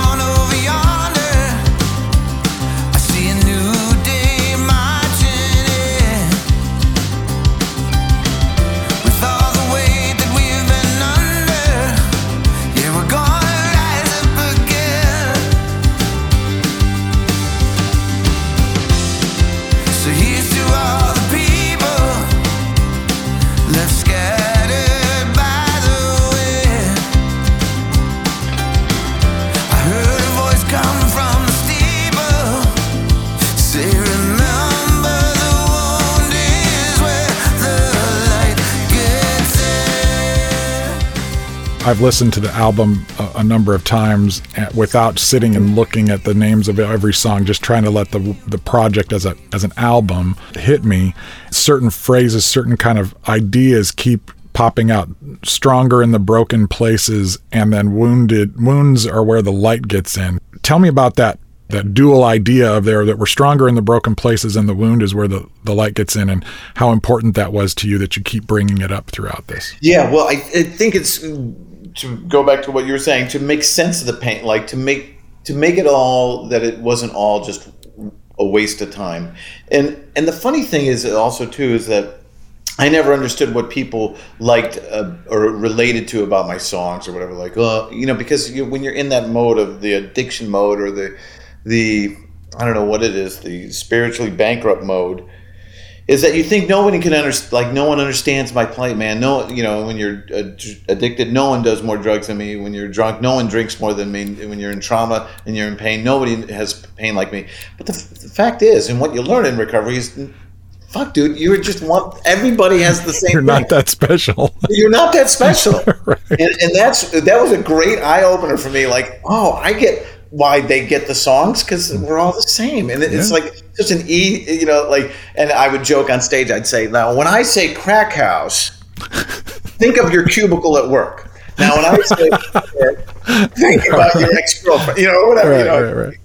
And um, so those things, those are the tenets of my existence. Is you know, we're stronger in the broken places because I wouldn't, I wouldn't trade it. You know, I mean, because this is it's the journey. It's where it's this is the the reward is is not the destination. It is the journey. And man, it's been a hell of a one. And and uh, yeah, I mean, when I look back at all those nights, just really, really desperate, half finished suicide nights where I was wandering the streets looking for Lakeshore Drive or getting pulled over with a eight ball coke under my front seat. You know, any of it.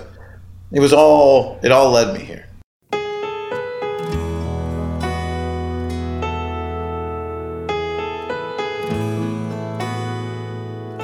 I want to call out a few songs and get Okay. get some story behind a few of these songs. Um, and it was hard. 15 songs, and there's not a It's a dog yeah. among them. Um, so it was hard to narrow it down. Uh, but the arsonist. Oh my gosh! Talk about a lament. I mean, this is. Yeah. this is beautiful. So tell me about uh, about this song and how it came to you and the story. Yeah, I don't. Uh, that one. So yeah, just the arsonist is is you know about just all the things we do to sabotage ourselves, and I would go out at nights, you know, going like, and I would burn everybody. You know, I'd burn myself, I'd burn my family, burn my friends. You know, because I was just a um, uh, some kind of really gluttonous, ravenous monster, and really that's what was my driving. It was the driver of anything, and uh, you know, and the I was a dopamine addict, you know, and uh, so yeah, the arsonist. Uh, yeah, I, I like that song a lot. My mind plays tricks on me. Resentment's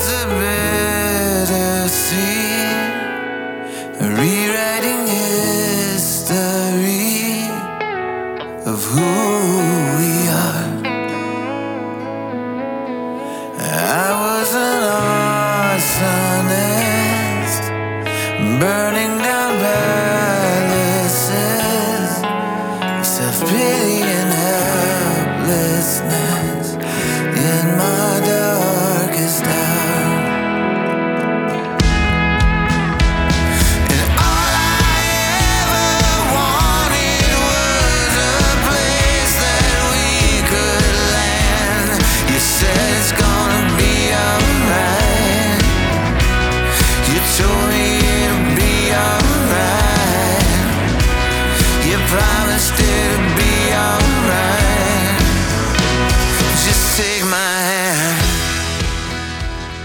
all that we have lost. Mm. This feels like a, sl- a slight turn into some new territory for you. I, I like that you you're covering so much ground, contemplating the things that we've lost in a negative sense, but you seem to also be suggesting there's some things that we kind of need to let go. Yeah, I that song it was tough for me. I didn't know what in even during the mixing. I said I, I told Steven who was mixing. I said I think we just give up on that one because I just I don't think I could ever really figure it out. Uh, Really, it was it was more of a feeling than it was an i than an idea. It was just that that there was so like the the wanting to rip your chest open and just and to kind of like be okay with with all the all of the tragedy the, the, the thing the the schools you know not to be cool with it but just like there's so much so much pain but at some point you just got to accept that as a reality of of the world we live in and and uh and you know but we're gonna be we just kind of got to keep pressing on and um and you know control what you can control i mean i guess that comes back to that it hit me this idea that the innocence we've lost may have been a myth itself. You know, that that Yeah. when you when you talk about Buddha and the the Buddha's teaching, and you talk about Jesus on the cross, just a really powerful juxtaposition of of ideas to say that this is not a new phenomenon that we're going through. And Yeah, it, and uh, so you know, even during the the last presidency and all the chaos, and you know, and then I, I at some point there was a documentary on somewhere, but it was about the '60s, and man, I mean, it made me feel better about like today. I mean, the '60s were insane. You know, the assassinations, the war. I mean, the rioting. I mean, it was.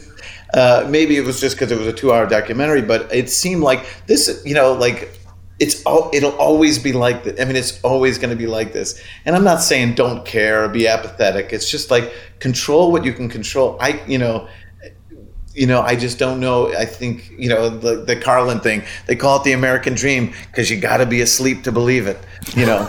Uh, so, uh, we're programmed constantly by our phones and our TVs and all that. When you go to Europe and when I'd go over there and be away from all kind of news sources or whatever, it was nice. My life was better.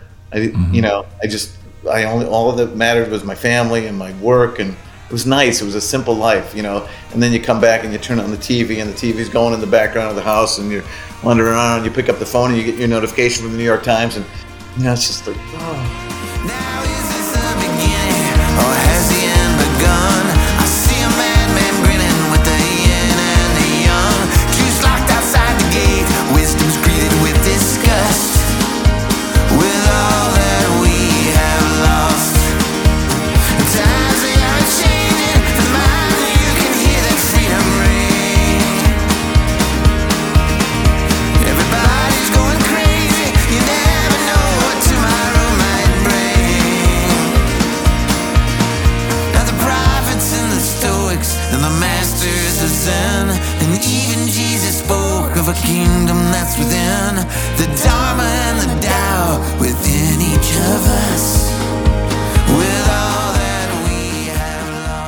Sick of this town. Yeah. Which tell me about this song, and and it's a different feel for you musically and uh, lyrically a little bit. So tell me about this one. Well, I think it's you know it's about it was I think the genesis must have probably came from driving through town here because you know I'm a I assumed you were talking about Nashville because I know you didn't have a great experience living here. yeah no, but turns I mean, out we're all sick of every town, aren't we? it is every town because it's all the same. They're all great, and you know, like and Heather, you know, like does not like this town that we live. And she, you know, I said, "What you think? There's no jokers in upstate New York? I mean, are you kidding me? Like, there's jokers everywhere." You know, and in recovery, they say geography is not a happiness isn't geographical, Right. and you know, it's true. Like, I mean, there's always going to be the Trumpers in this place, and there's going to be the, you know, so it's just, it's every town's great, and every town sucks. Each year it's more and more or less the same.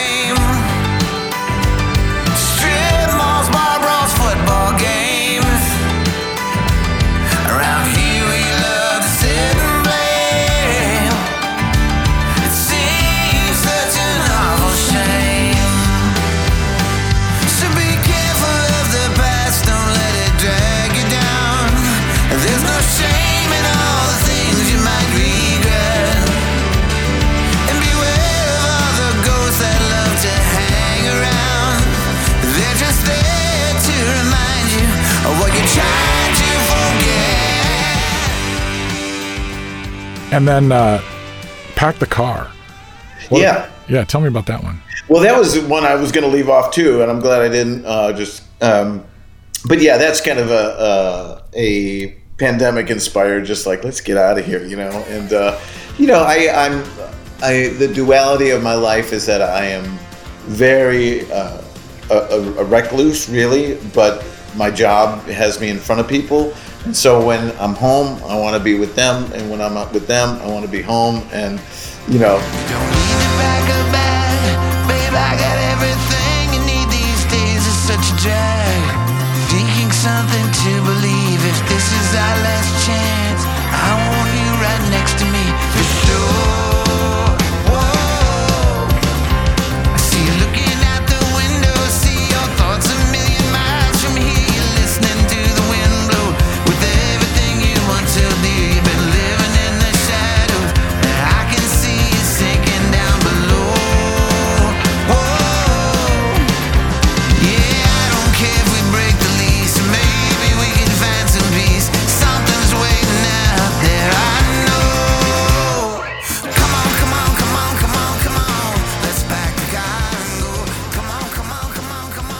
And then peace, love, and brilliant colors. yeah, It's like a benediction. You're you're done. You can go off into the world now. And Yeah, so the funny the, how that happened was during you know for the online shows, you know I had people send in videos or questions or stories or whatever.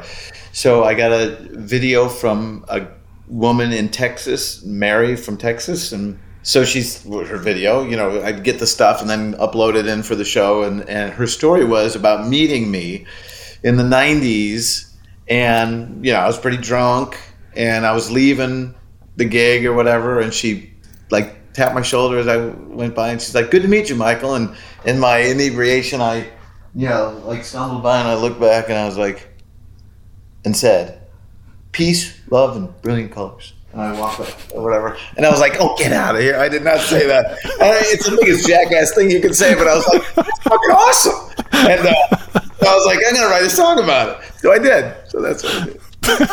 That is hilarious. What a j- drunken jackass, like peace, love, wrinkles. So that became her thing that she would tell people, and I was like, I'm stealing it back. That's great.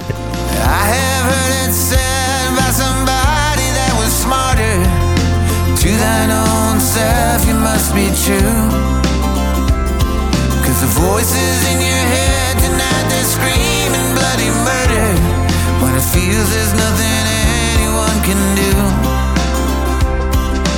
You told me one night when I didn't have it in me. I hate to see it happening to you. You said every now and then we are bound to stumble, and every now and then we are sure to fall. Call me dreamers and lovers,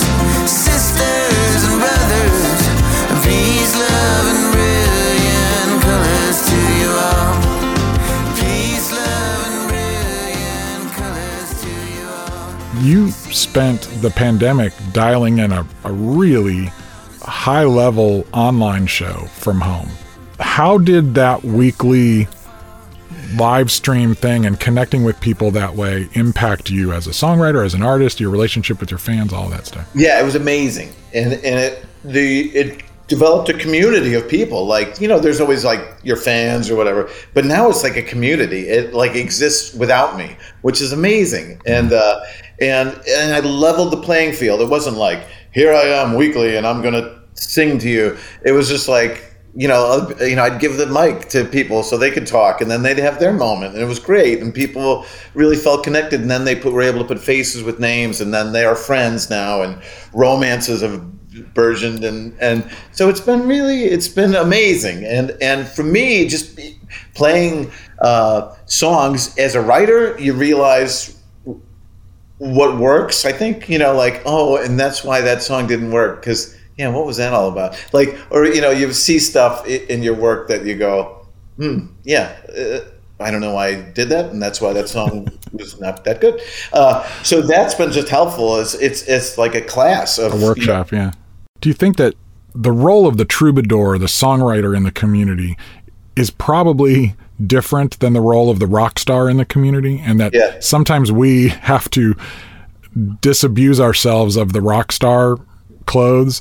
And when we get back into that role of being the troubadour, now you're sitting around a campfire with people, and your job is to serve them. It really felt like you were engaging those people as the chief servant.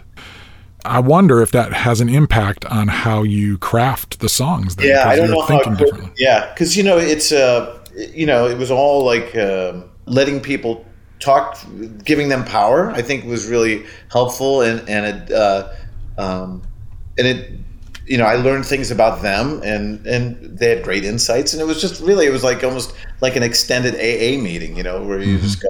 That's a good point. You're like, you know, so you, you know, usually shows I'm not learning anything because I'm up on a stage and playing music, but these were educational for me.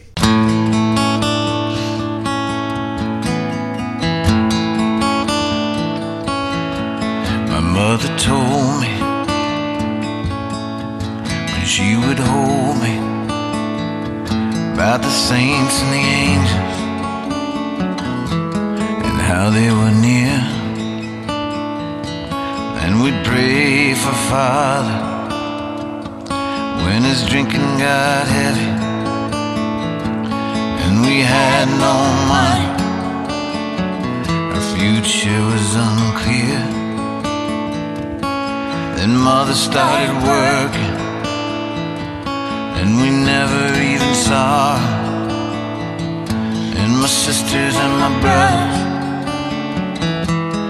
grew to resent her, and everything fell apart from the weight we were carrying, and it didn't occur to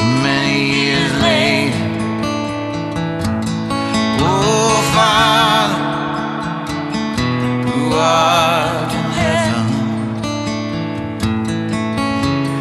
do you even care of what becomes of the farm? What becomes of the faithful?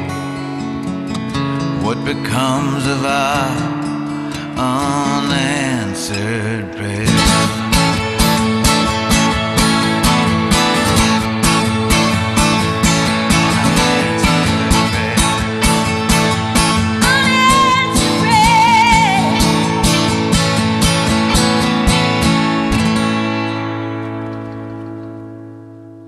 So, what's the future looking like as far as gigs and live streams? And this record is out now. So, what what does it look like? Yeah, I'd love to do both. You know, both. I mean, obviously, just serves my like uh, nature of just wanting to be close to home. If if I could do that, um, I think that in I think there will be some kind of hybrid version, but it's definitely you know, things are opening up more. And and for them, I noticed that. See, for me, it's great because I could use videos and movie clips and all that, and it's been fun. It can make it more like a TV show. But for people that we have been watching two years of online shows, when they come to the show, they go, "Boy, there's nothing like seeing you in person." Where I'm like, "Oh." hmm." like it's you know I like I like being able to have uh, you know like clips from you know Robert De Niro in The Mission and and Yeah. Your Wonderful Life and you know I could cue all these fun things Boulder or whatever you know that's fun but Last question. So, imagine you're speaking to a young artist who is essentially in a similar position that you were in when you were 19, 20. You know, got some potential buzz, got a cool song, you know, bag full of cool songs, nothing but open highway in front of you. Uh, knowing where the snares are, knowing where the pitfalls are, knowing that that stuff. Any kind of words of wisdom? Yeah, that's a the amazing question. I I would probably say uh, I'm just going to shoot from the hip, but I'd probably find a way to say it more tactfully. But don't don't believe any of it. You know, don't believe that you're good. Don't believe when you're bad. Just yeah, just do like yeah. Because now and the things seem to change for, me. Like in, with Willow Springs, like that record. It was the first record I didn't ask for outside help. Like I didn't ask anybody what they thought. I'm gonna stop asking. I'm just gonna, you know, because my my own belief, my own sense of resilience had atrophied so much from so many years of just self abuse that I was helpless, and so it was time to take agency over what I do. What, Thirty years into your career, it's about time you start making some decisions on your own. Maybe, maybe. Maybe. Better late than never. it never worked. It when it sh- righted the ship. As soon as I just stopped listening, like I didn't, you know, like because man, the second guessing, I just would just trip all over my feet. My shoes were untied, and I'd stumble everywhere just by trying to please everybody. You know, uh, that that's what I would say. It's just like you got to be earnestly uh, dismissive of everyone else. Be myopic. Yeah, I don't wanna be a Christian anymore. Yeah, I think it's all just talk, cause no one walks the walk no more. Yeah, I bet even Jesus would give us all what for. But I don't wanna be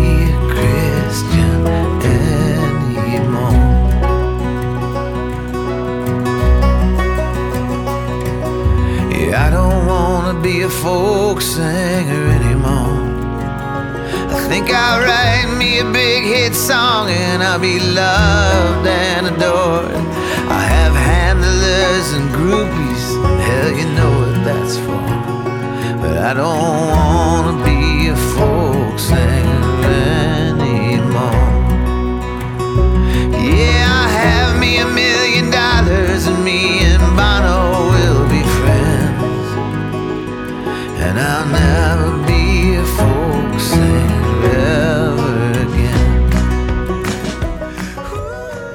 Man, thank you for taking some time with us today. It's John, thank you. I love great. talking to you. Yeah, you're you're brilliant, and uh, it's always you. Whenever we do interviews, it's always me walking away with more knowledge than you. I'm sure. So I I appreciate. it. don't know about that. That's funny as I found a couple of cassettes of us doing interviews 30 years ago. I'm going to see Oh if I God, can maybe yeah. Get some snippets of those for little At Harrington's content. or something. Yep, and one of them was at Harrington's, one was on the phone. But uh, Wow. um, yeah, it's been a long time, but it, it's just great. Uh, it's great to see you walking there- in your power, man. pint glasses clinking in the background. Well, I remember the one time we we did the interview when it was pretty quiet, but then you invited me to hang out and watch one of the Bulls playoffs games. Yeah. And so we moved over to the bar, but I had to drive all the way back out to Aurora after we were done. So I wasn't gonna. I think I had one beer and then was drinking O'Doul's or something like that. But you and and then your friends all showed up, and you were like the king of that bar. Like, and it was it was crazy. And at one point, I walked across the street and I bought two boxes of wings from the KFC and brought them over to the bar. And then I was the king of the bar for about about five minutes because I had wings. You guys had a rule where anytime, if I remember it right, anytime somebody dunked, everybody did shots. And everybody kept offering me shots, and I kept trying to politely, like, I got no. And then finally, you stood up to these guys and you were like, Look, he's drinking O'Doul's. Do you think he wants shots? And it was like the weirdest kind of, but it was, you were like my defender. And uh, uh, it was a fun, long, weird night. And, uh, and I thought, you know, I think maybe. Maybe Michael drinks a little too much. At the we, we walked back out to the car afterwards, and, and uh, anyway, That so- was the that was those were the early days, man.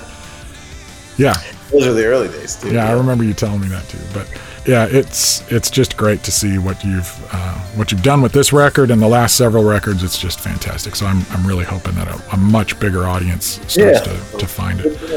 Thank you, sir. Thank you, John. I love you, man.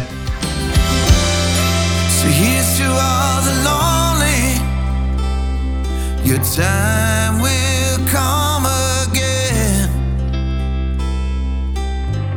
There's a part of heartache that is holy. Just remember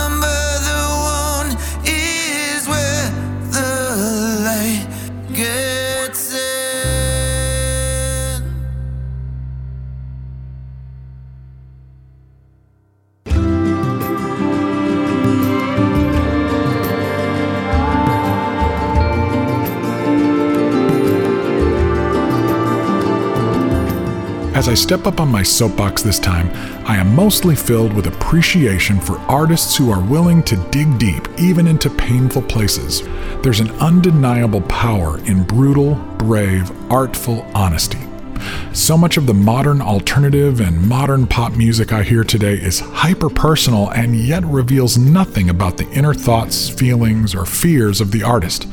In fact, much of the most popular music today, even the hip stuff, doesn't dare to actually mean anything at all. Irony, disaffection, and vibe reign supreme, with nothing deeper than a TikTok video taking center stage. And while I don't mean to suggest that modern pop music is no longer relevant, I happen to think it's actually quite cool. McDermott and Himmelman remind me of how normal it once was to bare your soul, warts and all, if it might bring some hope to your listeners. I'd love to hear a new generation of writers, instrumentalists, and singers be influenced by the neo folk of the 90s in the same way those artists were influenced by their forebears decades earlier. Sure, it's happening, just not nearly enough. Which brings me back to the mixed blessing and curse that both McDermott and Himmelman experienced when they were considered by some to be the quote, next Dylan. The same impossible burden was placed on Springsteen, Jackson Browne, and so many others. But why? Why saddle any artist with being the next anything, let alone the fool's errand of being the next Dylan? There can never be another Dylan because there can never be another first, another innovator at that level. Dylan came along at exactly the right time with exactly the right measure of artistry and commercial understanding, knowing how to create a persona and then blow it up.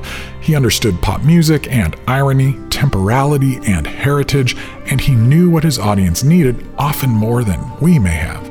He determined to meet them at the radio and take them to deeper places. And while Browne, Springsteen, McDermott, Himmelman, Carlile, Prine, and so many others have done the same thing, they'll never be the first, so it's not fair to compare them in that way. But I sure am glad this tradition is pushing forward.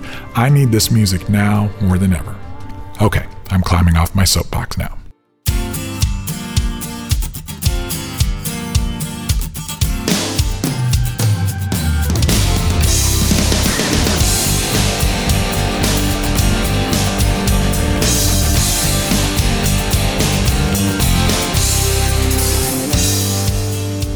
That's going to do it for this episode of the True Tunes podcast. Thanks again to Michael McDermott for his generosity of spirit and soul. Make sure to check out our show notes page for a complete list of all of the music on this episode and links to Michael's shop so you can pick up a copy of his latest album, St. Paul's Boulevard, and the rest of his catalog. And make sure to check out his live streams, they are fantastic. Thanks to Phil Keaggy and Rex Paul for our theme song. Thanks to all of our Patreon members for your support. And thanks for listening, telling your friends, rating and reviewing the show at Apple, and all the rest. Make sure to get on the email list if you haven't already. We've got some more cool giveaways coming up. As always, the podcast is produced by me, JJT, and Bruce A. Brown, who also handles the mixing and enjoys probably a little bit too much handing me back a script with lots of red ink on it, including the sentence I just read. The contents of the program are protected by U.S. copyright law and are the intellectual property of Gyroscope Productions, with the exception of songs or clips that are from previously copywritten material. Everything on this episode is used by permission or under fair use provisions. This program is intended for the private use of our listening audience. Gyroscope Productions can be reached at jjt at truetunes.com or P.O. Box 60401, Nashville, Tennessee 37206. Until next time, this is JJT reminding you to keep it between the lines down there at the corner of Fools Avenue and St. Paul's Boulevard. There is hope when the scales fall from your eyes. There is a community waiting to both feed you and be fed by you. Peace.